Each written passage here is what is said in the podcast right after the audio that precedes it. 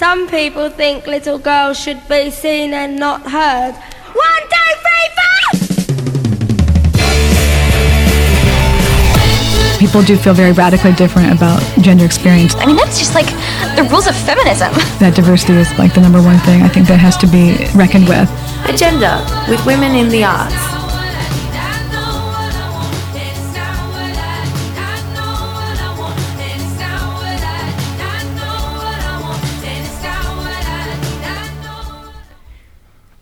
Morning. You're listening to Agenda on FBI Radio, your Saturday morning fix of art, politics, and trash from a feminist perspective. I'm Katie. Oh no, I'm not Katie Winton. I'm Isabel Hawthorne. I'm Katie Winton, and Agenda on FBI Radio is broadcast on Gadigal land, and we'd like to acknowledge the Gadigal people of the Eora Nation as the original custodians of the land that we're broadcasting on, and uh, pay our respects to elders past and present, and also acknowledge the significance of Redfern as a place of strength, resistance, knowledge sharing, and storytelling for many communities, and like to um, honour that history. Coming up on the show today, in about 30 minutes, we'll be talking to Carolina de la Piedra and Aimee Flores Ramirez about their Sangre Migrante project. Um, it's a website for Latinx narratives um, that are shared and where Latina communities are acclaimed in response to the lack of representation of Latinx community in Australia. Yeah, I really um, am looking forward to that interview. Uh, we'll also be hearing from Aimee about her new zine. It's called To the Front, uh, which is featuring the creative works of female identifying and non-binary people of colour who have an affiliation with Australia in some way. So stick around for that chat at 11.30. They're super busy people that have a lot to talk about, so that'll be a really nice um, interview. Also, coming up on Thoughts That Count, we'll be looking at the art of self publishing and zine making. A friend of Agenda, Nadia Hernandez, will be talking about um, some zines that she's been researching this week and some people who are going to contribute to that conversation. So that'll be really nice too. And we also want to hear from you um, about what zines changed your life. Um, do you self publish? And if so, what is the name of your zine? So calling all zine makers, uh, text us on 0409 945 945. Maybe tell us a little bit about what you make and why you make it. Yeah, um, and earlier this week, the latest single from Janelle Monae's upcoming album, Dirty Computer, came out, and it's called PYNK, and it features Grimes, and it arrives with a music video directed by uh, Emma Westenberg and starring Tessa Thompson, who you probably remember from the recent Thor and Avengers movie. I know my initial reaction to this clip was like, yes, it's happening. The kind of queer reckoning that everyone's been so worried about. It's here, and it's it was. I, I was really excited about the clip, and then my immediate reaction after that was, you know, genitals don't determine gender, and there is a lot of vagina in this video clip. There's a there's the labia pants, which you've probably seen all over your Instagram feed, and like a lot of grapefruits and pink donuts, and it's a big ode to vaginas, basically. yeah, even though there's a lot of that imagery, I guess the message isn't as uh, cisgendered centric as it first might appear. Um, so the description of the music video reads Pink is a brash celebration of creation, self love, sexuality, and pussy power. Pink is the colour that unites us all. Pink is the colour found in the deepest and darkest nooks and crannies of humans everywhere. Pink is where the future is born. yeah, that's um, some pretty good Afrofuturism kind of rhetoric there. And I think that I had a bit of like pussy hat deja vu. I think, um, you know, thinking not all vaginas are pink and not all women have vaginas. So it was kind of I was like, oh no, it's happening again, and there's going to be a huge backlash to that. Yeah, but I really like the um the thing that you sent me this week that kind of was talking about how not all people like dancers in the clip are wearing the pants. Like once you look a little bit deeper at it, it's like some of the people that are dancing have the pants on, have the kind of vagina imagery, and some of them don't. Um, there was an article that came out on Broadly this week that argues that PYNK reclaims the white cis-centric pussy power aesthetic, turning it into something radical and making it more celebratory than exhausting, and kind of also centering women of color and queerness, which is something that was, I guess, lacking from that pussy hat kind of um, Totally. imagery, I guess. Yeah, and I think Janelle Monae, in a way, took back pink as like not necessarily about the literal color of your vagina, but the color of your insides. And she was talking about how like everybody's insides are kind of pink, unless you're like very, very unhealthy. they should probably your organs should look relatively pink. And I thought that was weirdly intersectional in a very abstract, maybe apolitical way.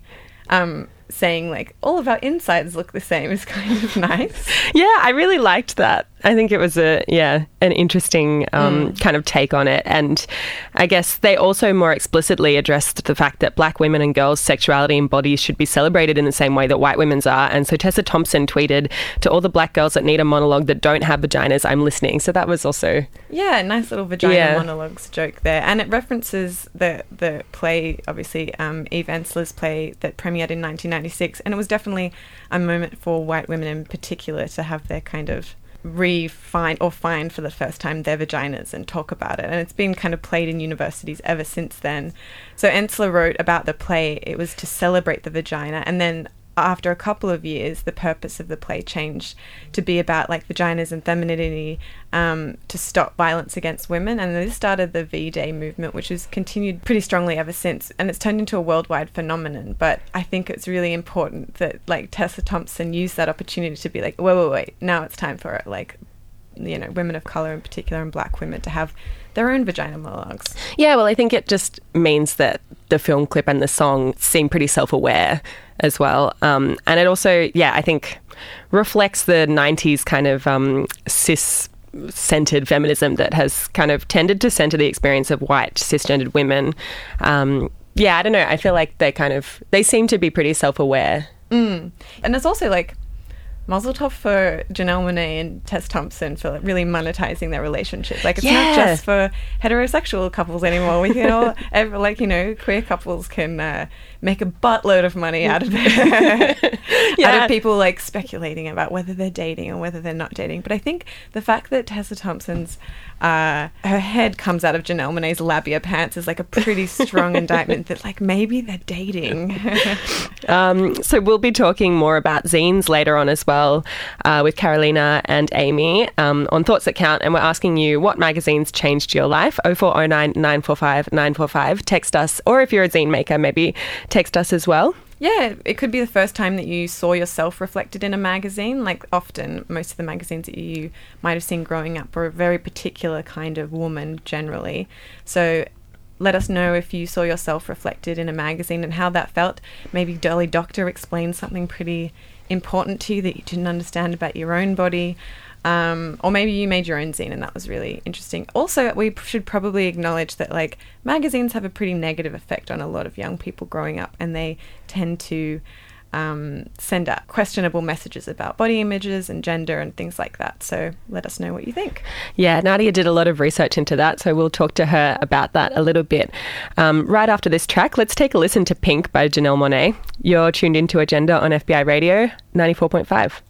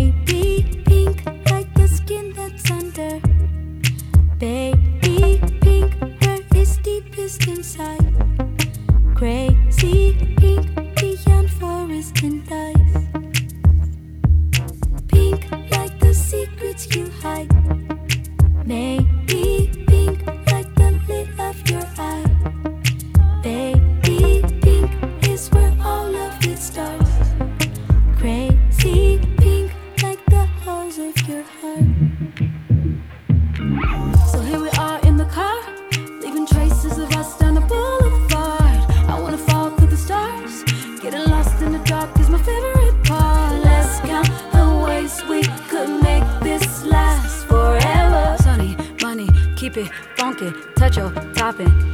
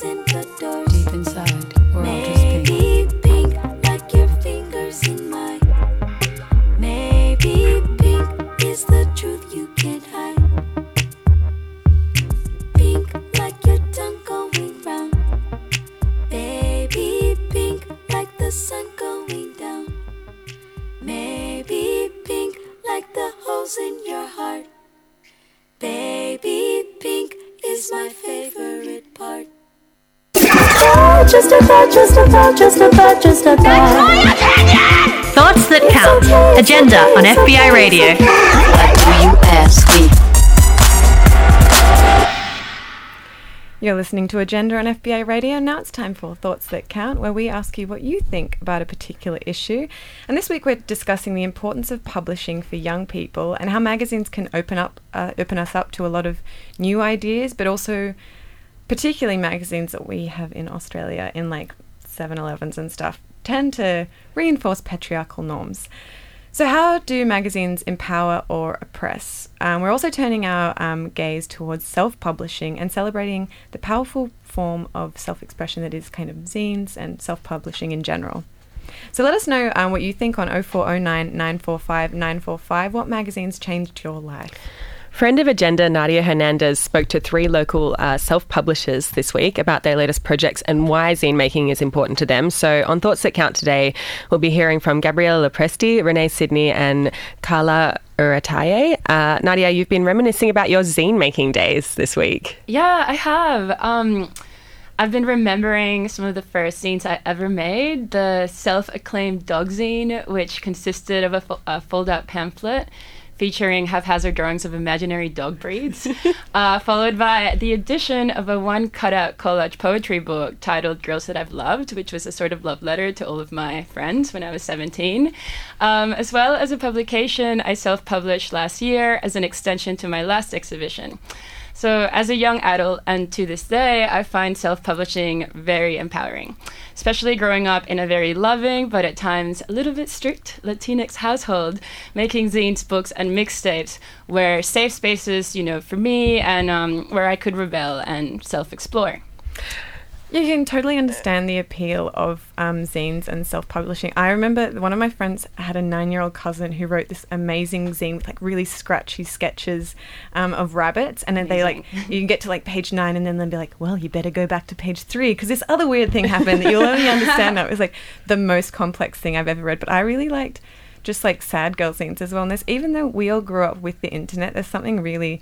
Um, beautiful about the physical like physically holding a zine and being even though you never do you kind of think oh maybe i'll respond to this and make my own zine. And it's kind of this nice i don't know there's something with psychic link between you and the um and the the, the publisher of that zine which goes kind of against the other magazines that you read where you're kind of passively receiving messages and there's no conversation with you they're just like this is how you look beautiful this is what a woman looks like whereas a zine there's a there's even there's the possibility i guess of uh, a Yeah. response and a conversation I love your love letters to your friends. so beautiful zines so much. I think that's like such a. Also, it seems like really important at a time when teenagers seem to be so obsessed with like romantic love. Um, and I just love that Yeah, kind of totally. like love as a letter of kind of um, appreciation to your female friends in your life. Yeah, That's so beautiful. Thank so you. positive, yeah. Borrow Can I around. please? I would. Yeah. yeah, I think you know zines are so important. They provide um, they provide a platform for communities and individuals that are often not represented in the mainstream, as, as we've said before. Um, making these voices visible, opening conversations about gender and feminism, and like providing self-made space for the LGBTQI plus community and people of color, which is super important. Yeah, totally. And really important, I get like what you were saying before, is like to kind of put your own messaging out into the world Yeah. and kind of like do something that's a little bit, um, or not a little bit, quite a lot different to what you're seeing in the mainstream media and what you're physically picking up and kind of comparing yourself to as well. Like even in the fold out, you know, um, posters that you get in the middle of magazines, you can literally like put an image of a model up on your wall that's like Mm. can be quite a tricky thing to deal with as a young person. But you were talking, Nadia, about a quote that you came across this Yeah, week so- about that. Yeah, exactly. So in my readings this week, I came across this important excerpt about how the sexualization and objectification of women in the media has a range of negative effects, and to cite a paper authored by Lucretia Monique Ward titled Media and Sexualization State of Empirical Research 1995 to 2015 that says Regular and everyday exposure to sexually objectifying portrayals of women are directly associated with a range of consequences, including higher levels of body dissatisfaction, greater self objectification, greater support of sexist beliefs, and of adversarial sexual beliefs, and greater tolerance of sexual violence toward women. Moreover, experimental exposure to this content leads both women and men to have a diminished view of women's competence, morality, and humanity. Yeah, I think there's such a subconscious thing that happens when you're looking at fashion magazines, especially growing up. Like it's so easy to compare yourself to beautiful, shiny people. Um, and I think this is something for another show, but like the culture of retouching is really interesting to me as well. Um, so maybe that's something that we can kind of delve into a little bit Yeah, further at another point. Um, should we take a listen to a song and then hear from some local zine makers? This um, Sounds good. this is uh, Fields with Research.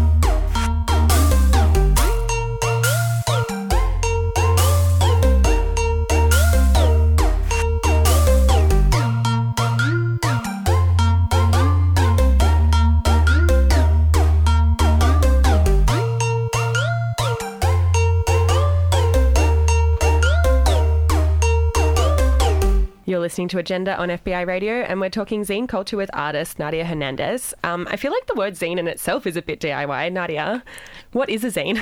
Yeah, so um, zines, short for magazine or fanzine, are accessible, often non commercial, small run, handmade booklets or, you know, any kind of put together paper ephemera uh, made by a single author or a collective of like minded individuals forged out of a desire and passion to collaborate, to create, and to escape. Zines express your own response and therefore can be the unique voice of the author, freely expressing opinions surrounding anything and everything. So, like politics, gender, race, anything you want. You can put it in a zine, talk about it. Anything including cookbooks, which I've never seen a cookbook zine before, but um, Raenee Sydney, uh, who we're going to hear from now, has recently published Serve Immediately. And we're going to have a listen to uh, Raenee Sydney now. Hey, my name's Raenee Sydney, and I created a cookbook zine called Serve Immediately, um, which consists of five of my mom's Malaysian recipes. Um, this zine is inspired by my mom um, to showcase my identity um, with others in a way that I think is really important, and especially through the language of food. Um, what I love most about zine culture is the fact that there aren't any boundaries to making one. You don't need to have any prior skills and knowledge in making one, and that um, at zine fairs that becomes a form of payment. You know, trading zines for art and other things brings some sort of life into um, the print world, especially when everything is so digitalized these days. Um, I so it's also nice to see something physically come to life that you have worked hard on. Um, the tangibility of it makes it exciting, even if you're not a creative. Um, so yeah, I think that zines aren't dead, and it's fake what they say that you know print is as well. You're listening to Agenda with Katie Winton and Isabel Hawthorne. My zine, The Rituals of Place, is a collection of 25 original silver gelatin prints. I made a maquette, taped all the prints to the pages, and ran the book through a photocopier. The thought of putting a print which has been carefully crafted into a photocopier which has high contrast, low toner, and comes out with streaks is so contradictory. I like that though. It's the antithesis of fine art, it is mass media, and yet they both maintain an emphasis on the physical. I admire the production of zines, the difficulties one encounters, and how they are overcome.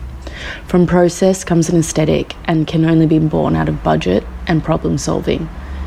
Each way someone finishes their zine, from cover to binding, how each zine, regardless of whether it is a run of 50, can still be an individual object, one of a kind, differentiating from the other 49 because there is a different sticker or a print, whether something is misspelt on one and not the other. That contrasting against the potential of zines as mass media, they are accessible both to obtain and to make. They are a craft and a body and a scripture of the people, regardless of means or status. It's all about the object and the final product. You're listening to Agenda on FBI Radio, and we've just heard from Raenee Sydney and Gabriella Lo Presti on their latest publications. I really love both of these scenes. Gabriella's is such a powerful way um, for her to disseminate her photography and her art, and Raenee Serve Immediately is a beautiful recipe book sharing her mother's Malaysian cuisine. Yeah, I love the fact that um, a cookbook can be kind of whittled down into five really important recipes in a zine. I mean, Yeah. that's something really nice about. Um, I guess the the kind of small selection that is included in something like a zine. Um, and Nadia, you also discovered that FKA Twigs has a zine. Yeah, she's um she's got a zine and she's published it twice. It's um called Avant Garden. Uh, FKA Twigs calls it a way for me to express myself without any rules or guidelines, with imagination and care.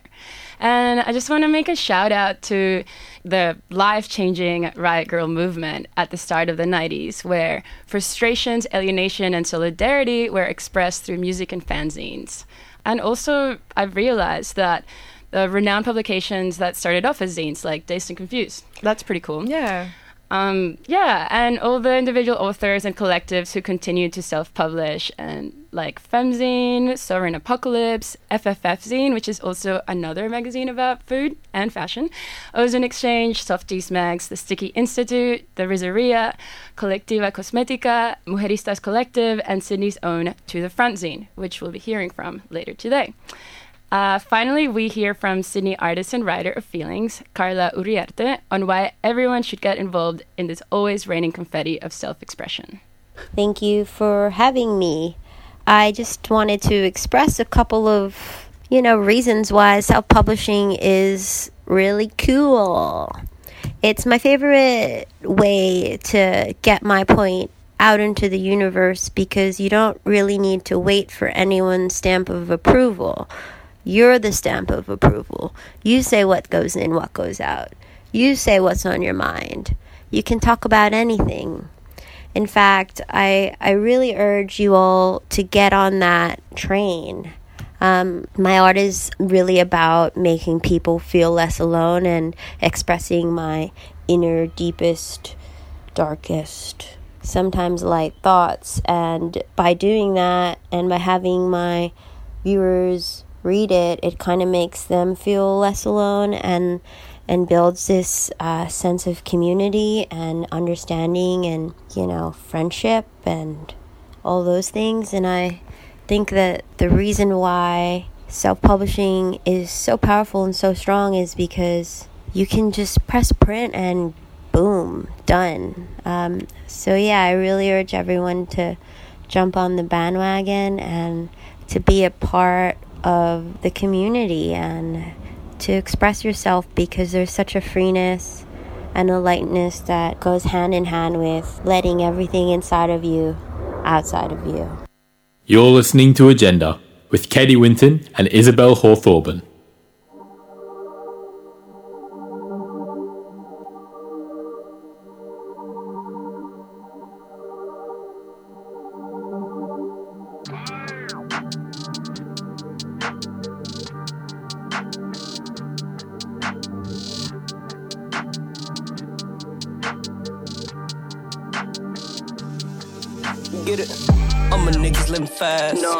Spin it, cash, spin it fast. Get it? All the money always lasts.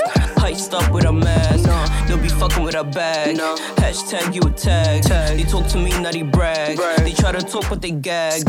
Stuff school, so I wag. Yeah. Never shy, but I pass. Uh. I ain't this, I ain't that. Get it? I'm a shutty with a swag. Times that with a fact. fact. Here we go, here we go. No. They say a lot that I know. They try to hate, but they hook. Ay. I got these niggas so shook. Ay. I got these niggas so shook. Ay. I got these niggas shaking so hard, homie. They be shaking like a seizure. Damn. I be the cure for disease. Damn. You be fake like a weave. Damn. You be that nigga every time I see you. You claiming that you got the keys. Young shuddy, everybody wanna tell me different stories. I be acting like I'm in the moment, nodding my head, but I'm making different copies. Pull out my receipts when they try to switch up. I'll be the, I'll be the, I'll be the, I'll be the, I'll be the all togetherness, my homie. Don't worry about any defeat. Don't worry about any defeat. Yeah. Why you say I shouldn't be on this beat? Damn. But I know when you get home, homie, I know you got me a repeat. Your girl just told me I'm lit. lit. Your niggas just said I'm the shit. shit. Homie, you just gotta admit, I ain't on that regular shit. Get it? I'm just trying to get my own. I'm just riding on my zone. zone. These homies fake like a silicone. We all on a different pedestal. We all chasing different certain goals. I see the world through my wardrobe. Now these homies wanna call me nani. No. Too powerful, call me Aslan. All my niggas living fast. Spinning cash, spinning fast. No. All our money always last. No. Iced up with a mask. Ay. They'll be fucking with our bag. Ay. They'll be fucking with our bag. Ay. They'll be fucking with our bag. Ay. They'll be fucking with our bag. My words are like candy, nigga. My words is just mm, too sweet. Got a nigga on his both knees. Cause he be dreaming about me. No. Shawty said she my friend though. But she be skimming all the time. Fake ass. Manipulating my direction. Yeah. Tryna waste a nigga's time. The clock is ticking, nigga, flavor flavor. They be talking heaps, but I can't relate. Ran with pattern on on a delta wave. Radiation damn in the microwave. Eating cold on my Versace plate. My teeth is shiny, nigga, Colgate. I don't really care how you operate. It's a thumbs up, nigga. You great. These niggas try to compete with an empty body, but I was never in the race. I was never in the lane. I was never in the game. I'm just playing plain simple. Keeping the peace, make a civil. Homies annoy you like a pimple. Controlling niggas like a voodoo. Spirituality, crystals. Spraying homies with a window. Yeah. Since they wanna be childish. Left and hard is the highest. Better than being silent. Two sides to every story, but for me it's just one sided. Killing niggas with kindness. Ayy, I'll be your highness. All my niggas living fast. Spending cash, spending fast. All the money always lasts. No. Heist up with a mask. Yeah. They'll be fucking with our bag. Don't be. They'll be fucking with our bag. Don't be. They'll be fucking with our bag. Don't be. They'll be fucking with our bag. Get it. All my niggas living fast. Yeah. Spending cash, spending fast. Yeah. All the money always lasts. No. Heist up with a mask. Get it. They'll be fucking with our bag. Get it. They'll be fucking with our bag. Cash. They'll be fucking with our bag. Hey. They'll be fucking with our bag. Uh, you're listening to Agenda on FBI Radio. And we've been talking about the importance of zine making this morning, and we're joined now by Carolina de la Piedra and Aimee Flores Ramirez to talk about the Sangre Migrante project. Um, before we get into that, though, Aimee, you've just started a zine yourself called To the Front Zine. Can you tell us a little bit about that? Yeah, so um, like three months ago, I kind of realized that Sydney didn't really have a zine just for people of color, um, but more specifically, uh, like women of color or people that are non binary of color. Um, so I kind of just winged it, created an Instagram. I have absolutely like no experience with zine making. Um, but it's been really amazing because Instagram is such a great platform to talk to people and get advice and everybody that I've reached out to has been absolutely amazing and just have given me so much information and yeah it's been beautiful I think that's the beautiful thing about zine culture, though, and that's something we've been talking about this morning, is the DIY nature of it. Like, it seems like something that you can kind of get involved in regardless of your experience. I mean, it doesn't require a lot of experience, I don't think. to- Definitely, I'm, and I'm slowly starting to learn that. Um, I think when I first in the, in the first week, because I have absolutely no experience, it was really daunting, and I was like, "Oh, what am I doing? Like, I don't have like a journalism background." But like you said, like that is the beauty of zine making. You don't need to have that experience, and I'm I'm now very much more confident um, in knowing that because I'm I'm learning, and and it's it's really beautiful to have like a team of people that are also learning and working together. Issue one's theme was visibility. Can you talk a little bit about that and the importance of that? Definitely. So, um, I mean, in all the projects that I am involved in, that is pretty much the theme that stands out visibility, um, being seen, being heard, um, and having a space um, for us, um, by us. And, you know, that's like a Solange quote, you know. um, yeah. um, so, yeah, that, that, that's always been a very important thing for me. And I thought, why not start the first issue with the theme of visibility? I think like the really nice thing about zines as well is it's not like you're trying to have a place in a magazine. You're making your own space and you can kind of define the rules even though you're learning within that.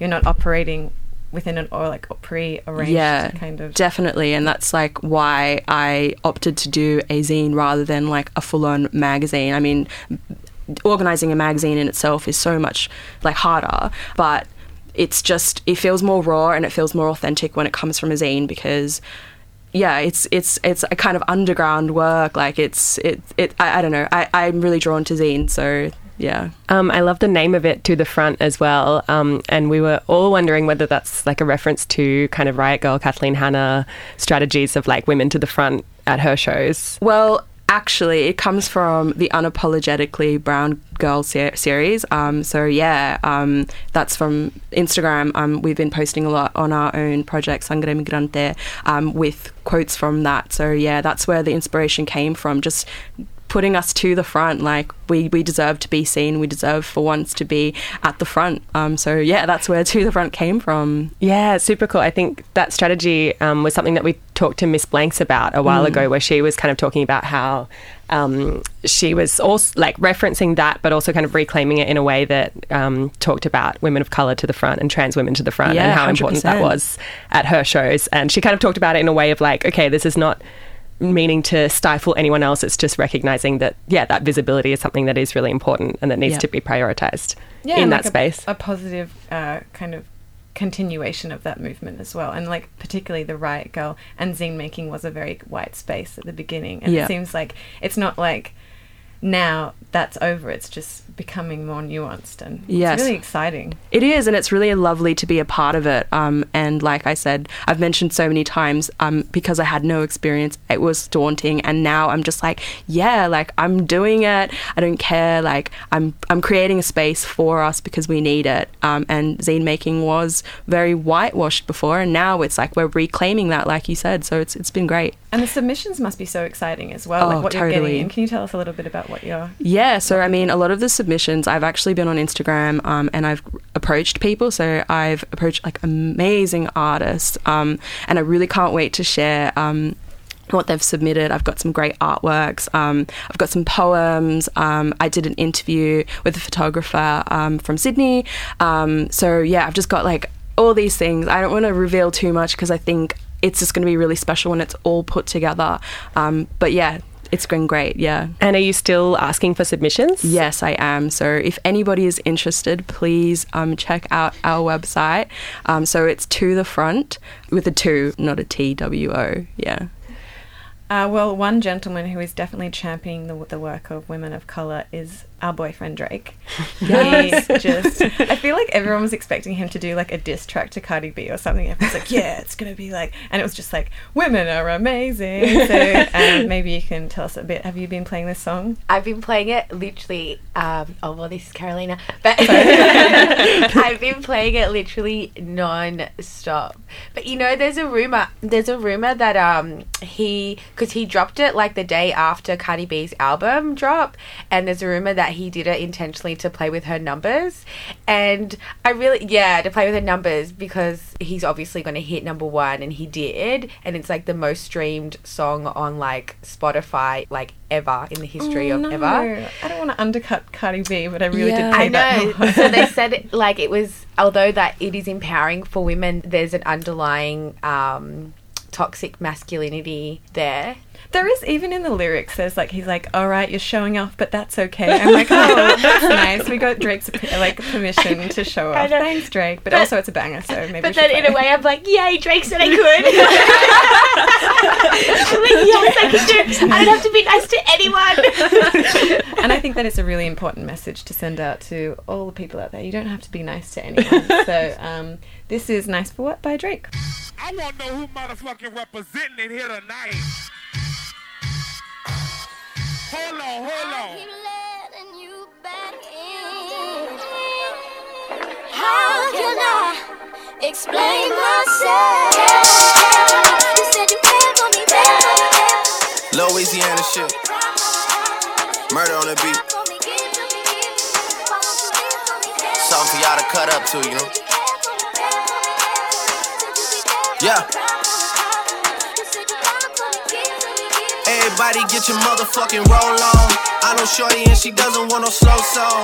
Had a man last year, life goes on.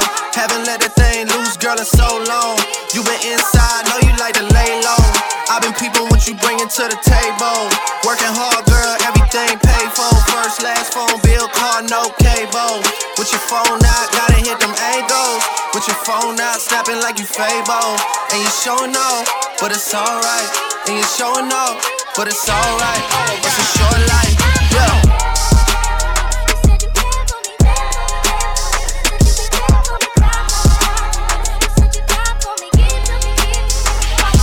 That's a real one in your reflection. Without a follow, without a mention. You really piping up on these niggas. You gotta be nice for what to these niggas? I understand. You got a hundred bands, you got a baby bands, you got some bad friends. High school pics, you was even bad then. You ain't stressing off no lover in the past tense. You already had them. Work at 8 a.m. Finish round five. Post talk down, you don't see them outside. Yeah, they don't really be the same offline. You know dog days, you know hard times. Doing overtime for the last month. Saturday, call the girls, get them gassed up. Gotta hit the club, gotta make the ass jump. Gotta hit the club like you hit the motherfucking angles. With your phone out, snapping like you Fabo.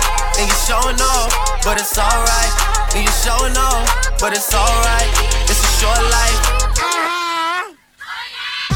These hoes.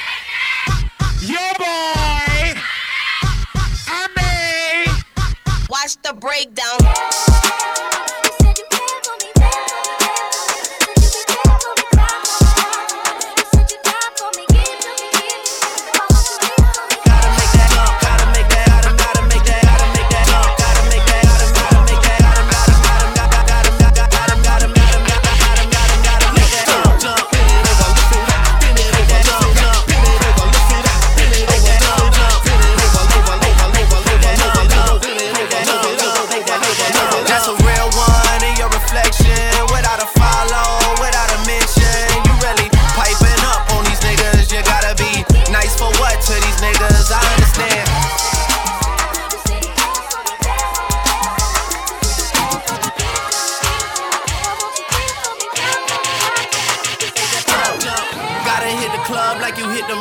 with the mangoes.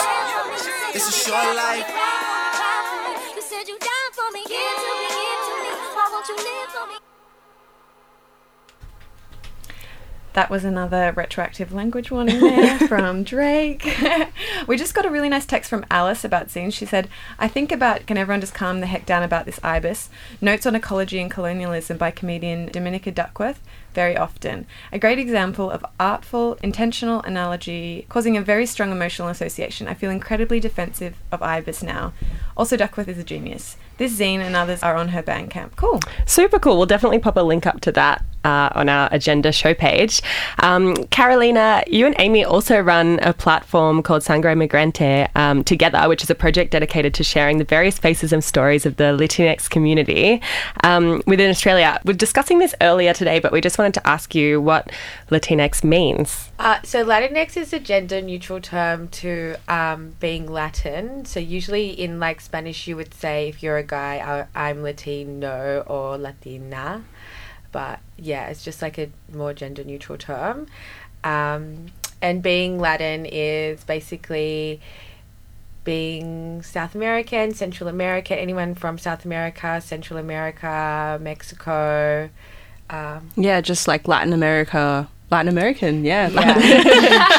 but it doesn't so much. In, it doesn't include Spain. no, Yeah. that's like the Big would- would- misconception. that would be Hispanic um, if you were to associate with being from Spain. Yeah. I kind of a long time ago was under the impression that it came from what our languages derived from, so like the Latin roots. So does Latin Yeah. also include like Italians and Spanish people? But no, just So Brazilian people are not. No, they, they, They are. are. They are. Yeah. But they speak Portuguese. Okay. Yeah. Yeah. So basically, Latinx is just like a, a gender neutral term, like Carolina said, but for people from Latin America. Mhm. So, including Brazil, doesn't matter what language you speak, just Latin America as a whole, yeah. Um, can you talk a little bit about starting Sangre Migrante and the meaning behind the name? Because it's like the most punk name I've ever heard. Like Thank you. good. um, this kind of came about one night. I was like watching something on like um, BuzzFeed's Pero Like. So like it's like they they always post like really funny, relatable videos for like Latinx people. Um, and I was thinking, I was like, oh my gosh, we don't have anything like that in Australia for people that are Latinx. Um, so I kind of was like, I would love to be able to create something like that. So I like created an Instagram again. As I do, created an Instagram, thought like, well, thought of a name, and I I, feel was like that's Katie's thing. She's like, thinks of something. She's like, I'm gonna make an Instagram out of this. yeah, that's just my hobby. I just make Instagram accounts. No, um, I thought of the name and I chose um, Sangre Migrante. Um, I chose the word migrante. So sangre means blood, which I chose because everybody has blood pumping through their veins. It's very relatable. Um, and then I chose migrante because a migrant is a person that is moving but not necessarily staying in a place. Um, but an immigrant is somebody that is moving from one place to another and permanently residing there. And I feel for like a lot of Latin Americans, we are constantly moving. Some of us are constantly moving. Sometimes we go from one place to another and then we, we end up somewhere else. Um, and that's not the, the case for everyone. But also the term um, migrant includes refugees, which um, is also a massive um, reason why a lot of people from Latin America are in Australia. What are the, some of the things that you've found about the Latinx um, people and cultures that are represented in Australian media? Have you noticed that there's been much of a change? I, I still feel like there's not a lot of representation um, for us, and that was one of the reasons why, um, like, we started it as well. Because growing up, you don't really see anyone that looks like us on TV, especially in Australia. Mhm. We make up like less than one percent of the Australian population, and our identity is like really misconstrued. Like, you know, there's so many times where you might introduce yourself to someone and ask they ask you like what's your background or where are you from and as soon as you say like I I was born in Peru you know it's always like oh how much is a bag of coke? Oh. Or you know like what's the weed like over there? And like those chats are like fun or whatever but it's also like there's so much more to my culture than that and also like it's a culture that I feel is very sexualized as well for women. You know, it's like about living up to this expectation that you look like J Lo and that you're like you've got the fattest ass in the world and you're super curvy and whatever, and that might be the case for some people, but at the end of the day, it's also a lot of pressure, like that you have to like live up to this expectation of being super sexual. I don't know. It's really weird. And I remember we were interviewing one person, um, Anna, one time, and she was like, "Oh, I was in a workplace and I told them that I was Colombian, and the guy turned around and said to me, "Oh, I heard Colombians are really good in bed," like, and just like, and I can totally relate to like remarks like that as well. So yeah, I feel like there's not a lot of representation, but a part of the reason why we did it was so that we could share our stories in a pure form that they're not often displayed in. What have been some of your favourite stories that you've uh, shared? Um, obviously, besides Nadia, um, probably my favorite story was Maya Jupiter, who used to do the um, Triple J Hip Hop show, and she was on Channel V as a presenter. And I just remember watching her when I grew up, and I was like, oh my god, she's like literally the only South American on TV. Um, and she was so approachable and she was so happy to do the interview. And it was good to get her perspective because she's obviously uh, migrated from Mexico to Australia and now she lives in America.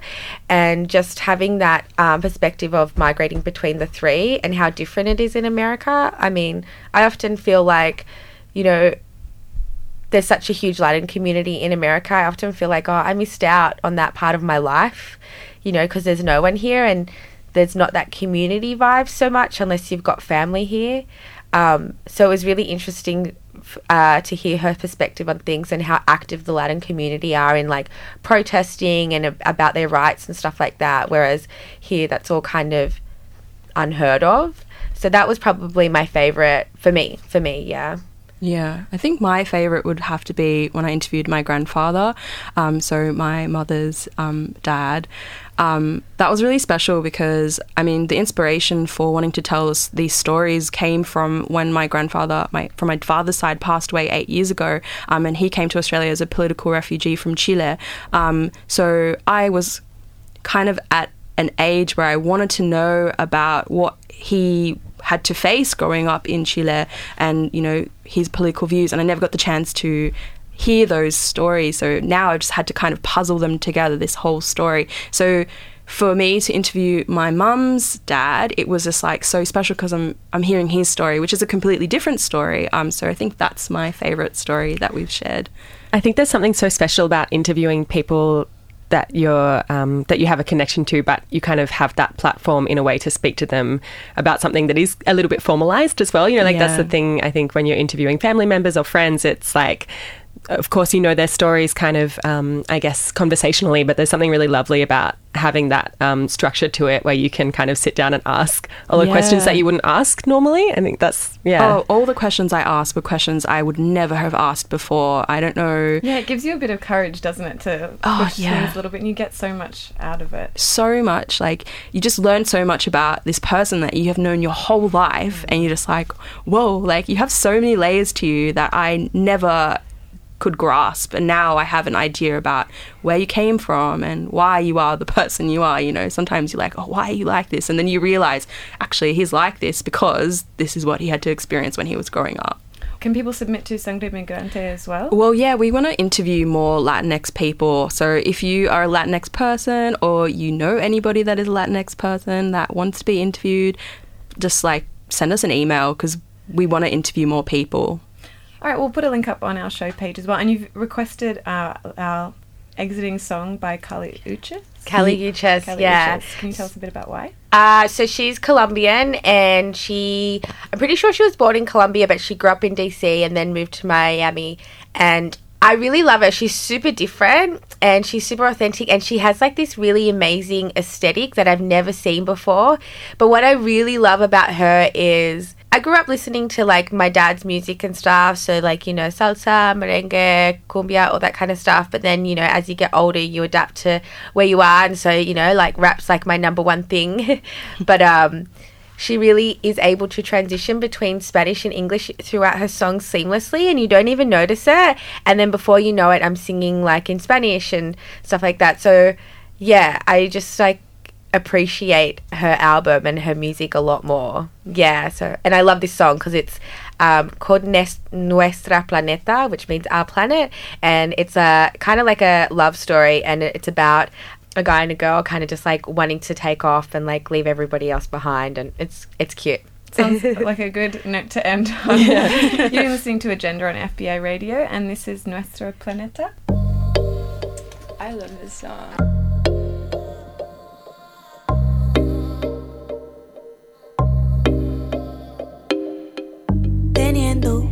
De cerca, se me daña la cabeza. Me acerco, todo me tiembla. Ahora tengo la certeza que no se me han quitado las ganas. Despertar contigo en las mañanas, pero voy buscando tu mirada. Y tus ojos, baby, no me dicen nada. Hola, ¿me recuerdas? Era yo a la que tanto